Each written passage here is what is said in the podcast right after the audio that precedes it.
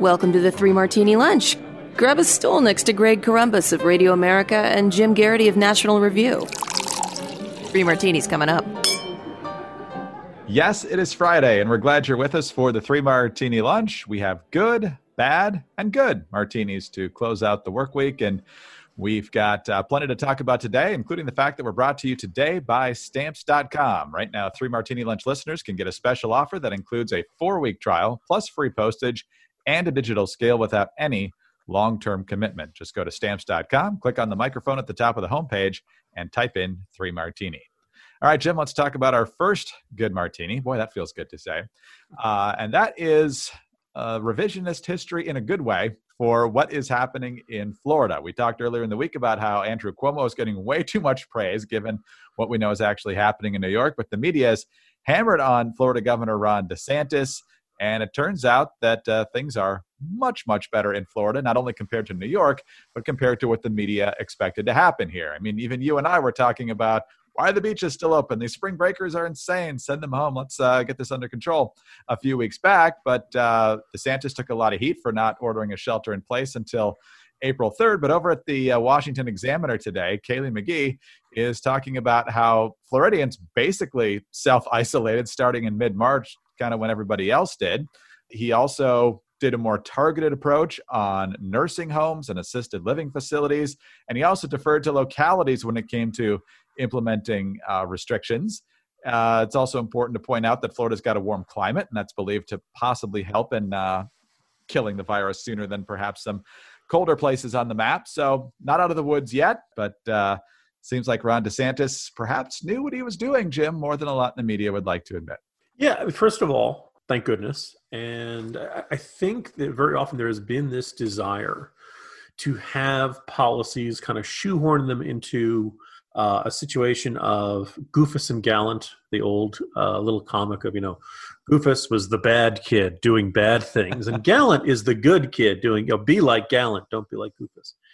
And unsurprisingly, it aligns very much with the partisan interests and leanings of particular newspapers and, and news organizations.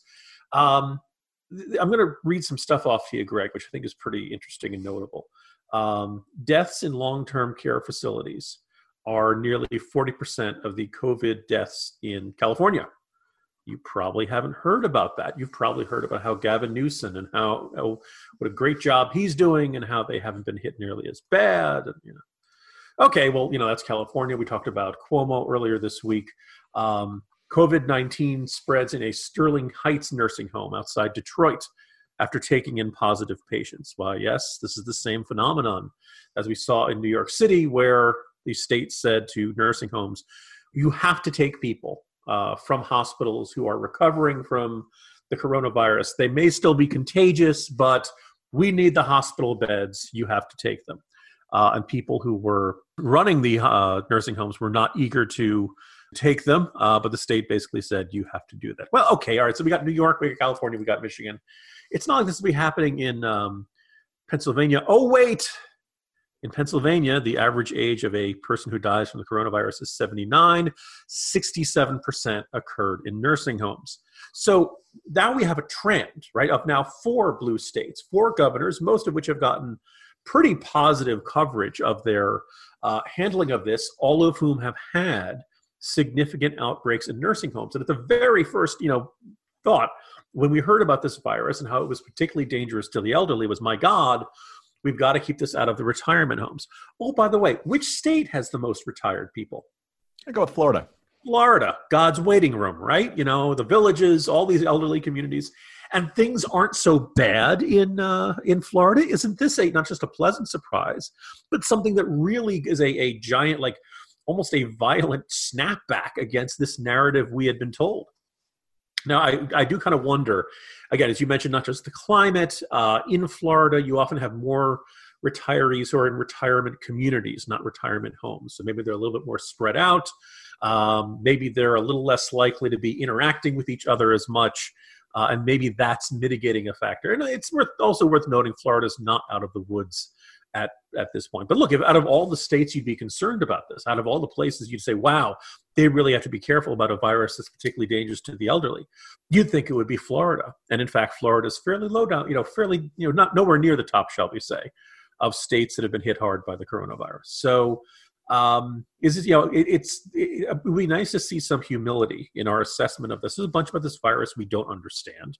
Um, in yesterday's discussion, I noted how with SARS, um, there were people who were getting SARS because of the ventilation of their buildings and because of uh, bad plumbing and waste disposal in their buildings.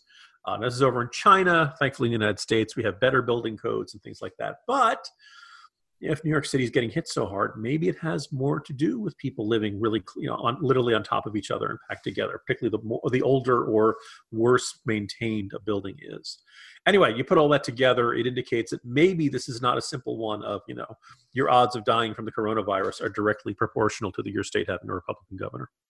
We've talked about this in some ways before, Jim. We we compared Georgia with Colorado and how the the media uh, was all over Brian Kemp for reopening, not so much with Jared Polis. But uh, there's just kind of this general idea, and maybe it's because more Democrats are holding this position, that if you're continuing to keep the restrictions in place, regardless of the conditions in your state, uh, you're the responsible one. This is kind of back to the Goofus and Gallant thing you, you mentioned. Uh, but uh, if the conditions aren't as bad in your state and you want to reopen, you're still reckless. So it, it's uh, it, it's like there's no nuance. It's just very frustrating. Mm. This is a good foreshadowing of our third martini. yes, it is. Stay tuned, listeners. All we're not right. mailing it in. no, we're not. But you can with stamps.com. Very good, Jim. Uh, for all our sakes, we need to avoid crowds any way we can right now. But what if you need to actually go to the post office because life doesn't stop? You still want to send out those Mother's Day cards. And if you haven't done so, you better hope your mom can get the card in the next couple days here. Uh, if you need postage to send out letters and packages, you don't want to have to stand in line. And guess what? You don't because stamps.com is here to help. Anything you can do at the post office, you can do at stamps.com. You can print postage on demand and skip those lines and crowds at the post office, which is very, very helpful right now. Plus, on top of all that, you can actually save money with discounts that you can't get at the post office. See, stamps.com brings all the services of the U.S. Postal Service right to your computer in the safety and comfort of your own home, office, or anywhere else that you happen to be hunkering down right now. So, whether you're a small business sending invoices, an online seller shipping out products, or you're just working from home and need to mail stuff, stamps.com can handle all of it with ease. You know, Greg, I've not been going I've been trying to avoid going to the post office for a very long time for two really important reasons. One, I don't want to catch the coronavirus. Two, I don't like people.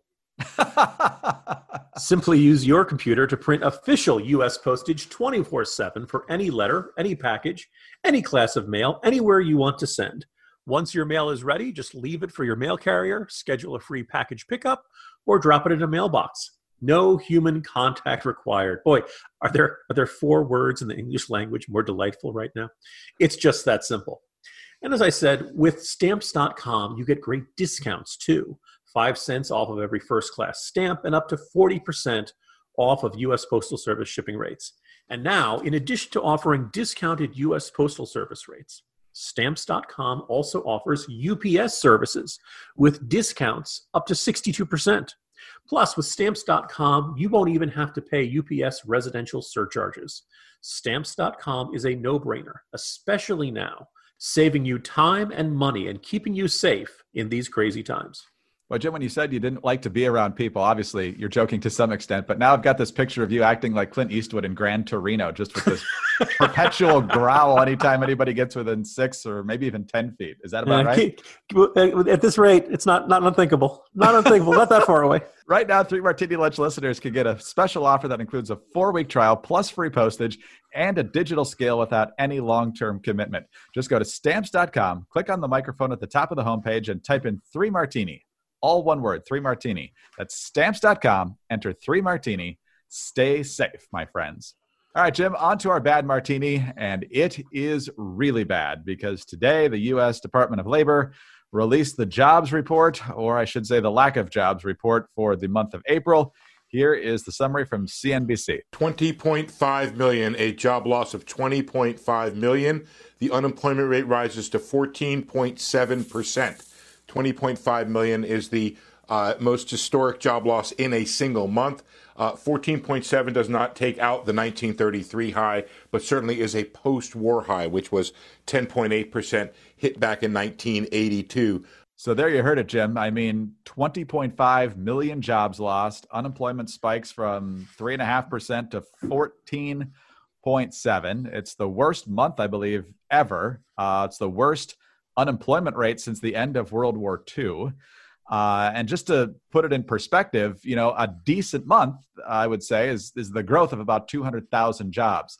This is a hundred times worse than that for one month going in the opposite direction. So, I mean, this doesn't include the people whose jobs are being kept afloat right now by Paycheck Protection Program and, and, and other things. So, uh, this is ugly, and I'm guessing May is not going to be great either. No, and that's that's the thing. Is like this. You know, we, I, I joke, semi-jokingly, but accurately said, in the future, when we look at this time period and we look at the chart of the unemployment rate or the number of employ, unemployed, whichever you know measuring stick you prefer, the, the line's going to be a squiggle going along horizontally, and then it's going to just suddenly take off vertically. It's going to look like a straight line straight up. Um, and this, you know, the frustrated. While it's good to see some states gradually starting to reopen, these first kind of tentative steps. By the way, I note to everyone this is the Friday of the eighth week of quarantine for most people across the country. Wow. Um, it is you know I, the argument of reopening i think it's done I, I, think we i think it's very clear we need to you know this is we don't have a choice anymore we have shut down the economy as much as we um, morally logistically uh, socially and psychologically can um, there are a lot of you know complicated questions I, think the short answer is no one who feels uh, at particularly high risk for this virus should be going out and doing anything. You should not be making your coworker, your workers, uh, get onto the assembly line. I think we've seen at the meatpacking plants and Amazon warehouses and grocery stores, you know, that there is risk that inevitably economic activity is going to involve greater human interaction, and that that is going to increase the number of people who get infected. Now, you wear masks, you wear the protections, you wash your hands, you do stuff like that, you're probably going to be okay. We're seeing improvements in the form of, of what kind of treatments we have. But look, all other things being equal, you'd rather not get this. And this is a, you know, this is going to be a delicate balance for the next couple of months. I think what's deeply frustrating is okay, you know, next next month it should be better. You know, people some non-essential businesses will be allowed to reopen to varying degrees over the coming weeks. Um, but we all know that they're not going to have the customer base that they had before all this happened. Uh, certain places like movie theaters aren't reopening. Airlines are not going to be coming back. I don't think we're going to be, you know, I'm not sure Disney World is going to be opening up next month.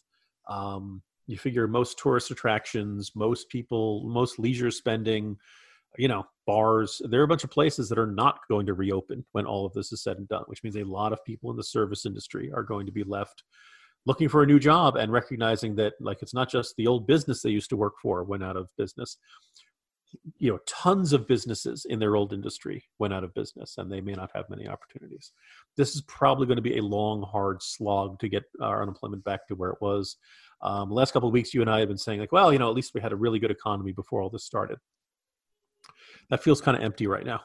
that, that, that, yes, it was great that we had less than 4% unemployment for a nice long stretch, but now is it at 14% in the official number? You throw in everybody who stopped looking and all that stuff, it's probably closer to 20%. These are great depression level circumstances. Um, and I think it's safe to say we cannot simply spend our way out of this. Yes, it's good to have the paycheck protection program and things like that, but there's simply no substitute for an economy where people can go out there and start spending money like that. So, um, in all of our bad martinis over the years, this is a pretty darn bad one. It absolutely is. And they break down the, the different sectors that lost jobs. Not surprisingly, leisure and hospitality lost 7.7 million. So over a third of those jobs lost, 5.5 million of whom came from eating and drinking establishments. Education and health services. You wouldn't think so with the uh, uh, the response to COVID, but because you couldn't do all the voluntary or the elective stuff, uh, education and health services total uh, 2.5 million jobs lost. Uh, professional and business services both lost 2.1 million, and uh, even manufacturing was off by more than a million. So A lot of hurting going on right now. And as you mentioned, Jim, uh, we've got to get going. I saw one estimate today that I don't know how they figured it out, but 75,000 people could die from the economic downturn due to alcohol use or drug use or depression or what have you. Uh, suicides are believed to be uh, a concern now too. So uh, no matter which way you slice this, uh, it's it's it's difficult. You want to protect lives on one side, and you want to protect lives and livelihoods on the other. So definitely time to be praying for the people making the decisions. All right, let's move on to our last good martini now. And this is also on coronavirus. So we've got good news from Scott Gottlieb, the former head of the Food and Drug Administration, as well as Nate Silver. Uh, you've probably noticed in a number of places around the country, maybe even where you live, that the number of positive cases has jumped lately, which is true and not very exciting. But um, what they're not telling you oftentimes is that a lot more people are being tested. Uh, we're now up to the point where about 200,000 to 250,000 people are being tested every day. We still want to get that higher. But according to Scott Gottlieb on Twitter, quote, daily positive cases of COVID 19 as a percent of total daily tests continues to fall nationally. A very good sign as COVID testing expands. Declining positivity could be a leading indicator of an epidemic starting to decline. 10% is still high, but it's coming down at a steady pace. Uh, he says this is great, more testing, uh, and the positivity rates are still declining, even though the overall numbers obviously are going to go up in that situation. So, uh, Jim, uh, we know that uh, the models have kind of fluctuated here and there, but uh, as the more data comes in with more tests, and this is actually on the decline, we got to say that's a good thing. Yeah, you know, you look at that, and all of a sudden you're like, wow, and it's one of those things where there are a couple of at some point when all is said and done i need to put together like the worst charts in this crisis. Um, one of them would say dear god every day the number of dead americans increases. Do you expect it to decrease? Are you expecting mass resurrection? You know the number of deaths will go up every day because you don't you, you don't get to move people from the dead pile back into the living pile um, the number who are die each day may change. The number who, you know, the death daily death rate can change, um, but that can't. This one is important because eh, there's an interesting argument that says that, you know, a very strange way, the way this is this uh, virus and the uh, pandemic and the the lockdowns and such are being covered, that they've created an incentive to not do testing that because you know as i said in a corner post the other day if you test more you're going to have more positive you know cases just pretty much baked in the cake. You're you're basically, you know, we all we all know and strongly suspect that there are a whole bunch of cases out there that are asymptomatic that we're just not detecting. A bunch of people are going to get this, think it's a cold, think it's a flu, uh, think it's not that bad, not go to a hospital, never go to the doctors and say, "Hey, I think I've got coronavirus," and end up getting the test, and lo and behold, they end up uh, saying, "Oh, yep, you are correct. It is positive." Or they have a test that comes back and says, "Nope, nope, you got ordinary cold, you got an ordinary flu, uh, go to bed, rest, you'll be fine, but you don't have coronavirus. Um, that's you know if you so what the result is a state let's say a state gets its act together they do a whole bunch more tests they put out the results and all of a sudden it looks like oh my goodness they had this huge jump in the number of confirmed cases. They must be doing something terrible. No they're doing what they're supposed to be doing which is increasing uh, increasing cases. In, in number of these you know states and even the federal government and cdc put out this criteria of here's what you want to see before you start reopening your society.